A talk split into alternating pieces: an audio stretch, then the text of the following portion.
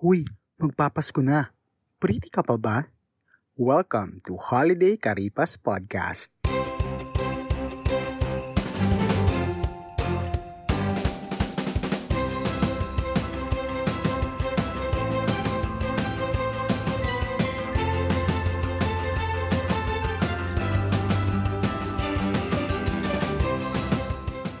Welcome back, pretty people, and we are back once again to our mini-series Holiday Karipas Podcast. As of this recording, we are just seventeen days away till Christmas and twenty-four days till twenty twenty-four. Yan, sandaling panahon na lang yan, New Year na, and you know, who would have thought, parang nakaraan lang eh, parang March lang, tsaka April, summer lang. Ngayon, December na, matatapos na yung taon. Anyway, in this series, Holiday Karipas Podcast, we have six short episodes at pag-uusapan natin at bibigyan ng solusyon ang mga holiday dilemmas ng ating mga storytellers. We just uploaded the first episode a few days ago, so kung hindi nyo pa yan napapakinggan, feel free to listen to this episode muna, then go back to the ones that you missed. Okay? Or, pakinggan nyo yung first episode ng, ng series na to, tapos balikan nyo na lang tong episode na to. Kayo ang bahala. Just do whatever works for you. Now, for this episode, problema about sa mga inaanak ang maririnig natin. Kaya, wag na nating patagalin pa and let's listen to another holiday story in this segment we call Pasko Question.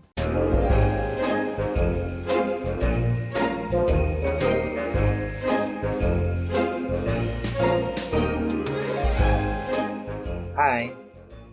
It's that time of the season kung kailan nagpaparamdam ang mga inaanak ko na every Christmas lang naman nagpaparamdam.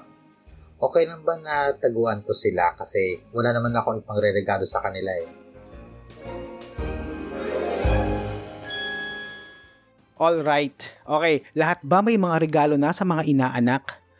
O tulad kayo ni storyteller na magtatago din. Yan, laging ano yan eh, laging lumalabasan tuwing Pasko yung mga ninong magtatago. Okay. Pero ito, I'm gonna come clean. Magmamalinis ako. Hindi, charot. It's actually not in my nature to give gifts sa inaanak. And trust me, ang dami kong inaanak. Inaanak from college friends, from cousins, from previous co-workers, name it. Okay, madami yan, madami sila. Pero hindi ko ugali ang magbigay ng regalo. Kasi I always believe na ang interaction ng ninong at ng, ng ninang sa mga inaanak nila should uh, not be limited only sa pagbibigay ng regalo or aguinaldo tuwing Pasko. You know, I know, it, it sounds cliché, pero the role of a ninong or ninang is not just a mere cash cow na hinihingan lang ng regalo tuwing Christmas.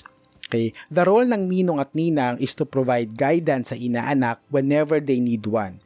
Kumbaga, the godparents are the ones who stand as second parent ng magulang. O just in case wala ang magulang at available naman si godparent, sa'yo tatayong pangalawang magulang. Um, kung kailangan ng advice, kailangan ng um, help due to an emergency, so dapat andyan din si ninong at ninang. Sila yung pangalawang magulang. Hindi lang siya source ng regalo tuwing Pasko. E kaso lang, for some reason, nag-fade na eh. Nawawala na yung totoong reason ng pagiging godparent nowadays. At na napalitan na siya ng pagiging quote-unquote gift giver. Uh, ewan ko kung na-encounter nyo na din yung, yung mga meme or post sa Facebook na uh, inaanak aguinaldo form. Naalala nyo ba yun? Yung may, yung may um, so, uh, ito, for context, isa siyang parang form na kailangang i-present ng inaanak sa ninong or ninang niya. Yun, yung inaanak, kailangan alam yung full name ng godparent nila, o kailangan nila mag-present ng picture kasama sila during the binyag. You know, yung mga ganung klaseng kalokohan. Kalokohan siya kasi for sure, hindi mo naman talaga hihingin yun eh. Joke lang naman talaga siya. Pero alam nyo naman na jokes are half meant, diba? Lumabas yung joke na yan kasi nga, napapansin na ng mga tao na hihingan ka ng regalo, eh hindi mo man nakita yung bata for the entire year.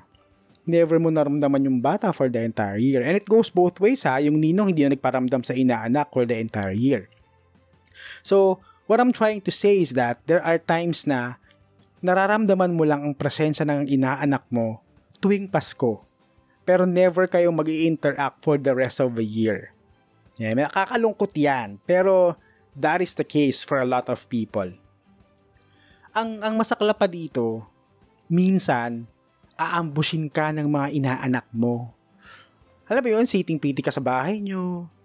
Uh, nanonood ka ng T V or nag-Netflix ka or relax ka lang. Tapos darating sa bahay niya ng unannounced. May kakatok na lang bigla. Walang niha-niho, walang pasabi. Gugulatin ka na lang. Kakatok sa'yo, Ninong, hello! So, eto ka, magkakalkal ka sa wallet mo hoping na may, may, may nakatago dyang one hundred peso bill. Or, or yung mga bariya, sana hindi buong mga tigo one thousand pesos yung, yung laman ng wallet mo kasi walang suklian eh. So, sana meron akong fifty pesos or one hundred pesos na pwedeng bigay. Nagkakalkal ka ngayon sa wallet mo. Kaya, para maiwasan yung ganitong sitwasyon, yung mga ninong at ninang, they, they opt na magtago na lang.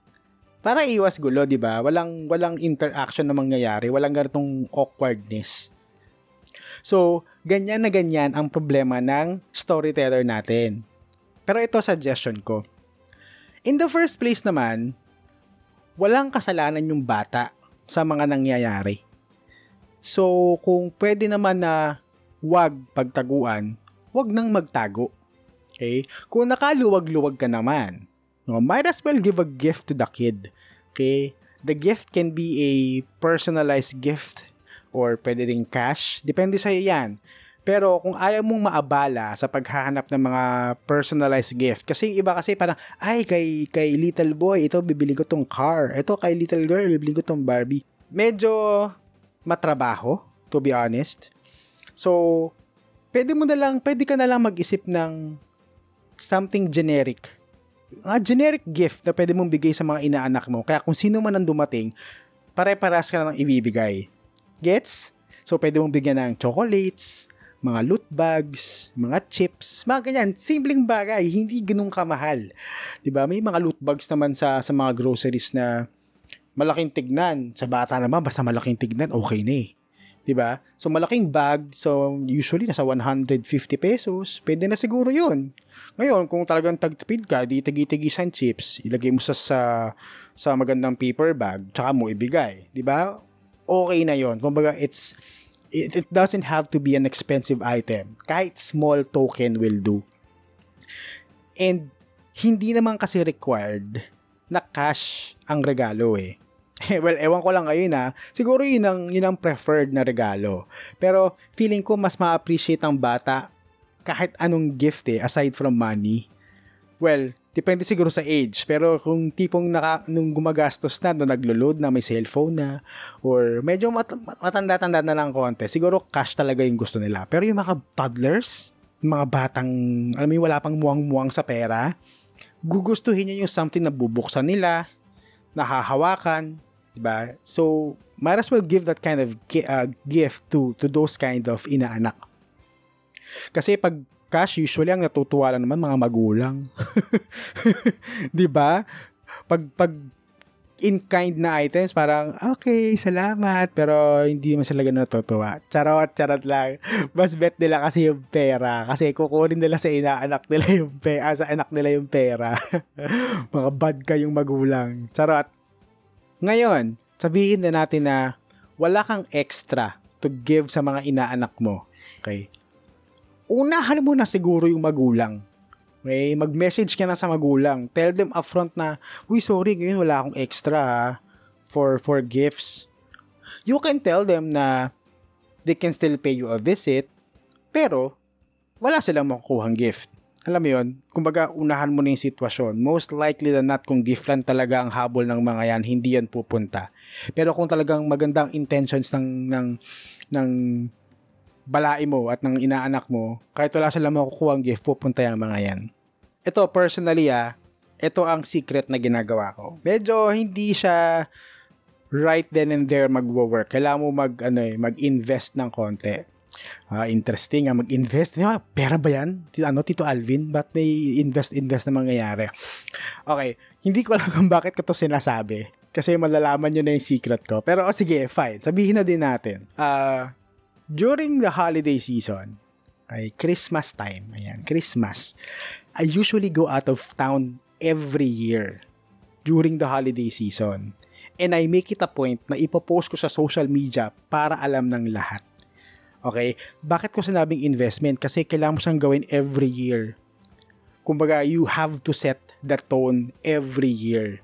Kasi kung isang beses mo lang gagawin, baka hindi sila maniwala. So ako, ginagawa ko ever since, every year, Christmas time, umaalis ako. And pinopost ko yan sa, sa Facebook para alam ng lahat na, ah, wala dun si ano, nasa, nasa ibang bansa yung ninong mo. So, hindi natin mapupuntahan. Every year yan. So, at least, no, pagdating ng fourth year, third year, ah, wag, wag na tayo pumunta kay ninong mo, baka wala yun dun, baka nag-out of town ulit yun. That way, they won't bother going to my house na kasi alam nila wala ako dun. Every year nga, ganun ang ginagawa ko. So, in my mind, hindi nila ako maa-accuse na nagtatago kasi by essence, alam nila kung nasan ako. Ba, which is, nasa bakasyon. Pwedeng yang, uh, pwede kang magtagaytay or magbatangas or pwede kang mag-out of the country, putak-nating Singapore, Thailand, putakang Japan or Korea. Ikaw ang bahala, basta wala ka sa bahay mo during Christmas. Para wala nang pupunta sa iyo. Ba? Pangit pakinggan kung tutuusin. Pero kung ikaw yung tipo ng taong kailangan ng peace of mind during the holiday season, ayaw mo nang may inaasikasong, inaasikasong bisita or something, then I think that's that's another option for you to do. So para sa'yo, our dear storyteller, feeling ko wag ka na magtago kasi pag deliberately nagtatago ka, mas masama, feeling ko mas masama yun eh. So either you give a small token na lang as a gift or come clean na wala ka nang mabibigay na gift. Or gawin ba yung ginagawa ko every year? Ikaw lang bahala kung anong mag-work sa'yo. Alright, so that's the end of Holiday Karipas Podcast Episode two. Uh, I would like to thank another dear friend of mine, Clarence. Hello, Clarence. Thank you for helping me with our story for these episodes. Uh, thank you so much, Klang. I know medyo busy ka, uh, and I hope that we can catch up soon. And kung nagustuhan mo ang episode na ito, please follow our podcast and give us a five-star rating na din. Don't forget to share this episode or podcast using the hashtag Pretty Petty the Podcast. You can also follow us on Instagram at Pretty Petty the Pod and in TikTok at Pretty Petty the Podcast. You can also follow our Facebook page at bit.ly slash Pretty Petty the Podcast. If you have a story or a dilemma at gusto mong i-share dito sa podcast or isa kang brand looking for brand partnership and collaboration, please send us an email at prettypettythepodcast at gmail.com. And with that, lagi nating tatandaan to always stay pretty at huwag maging petty. Bye!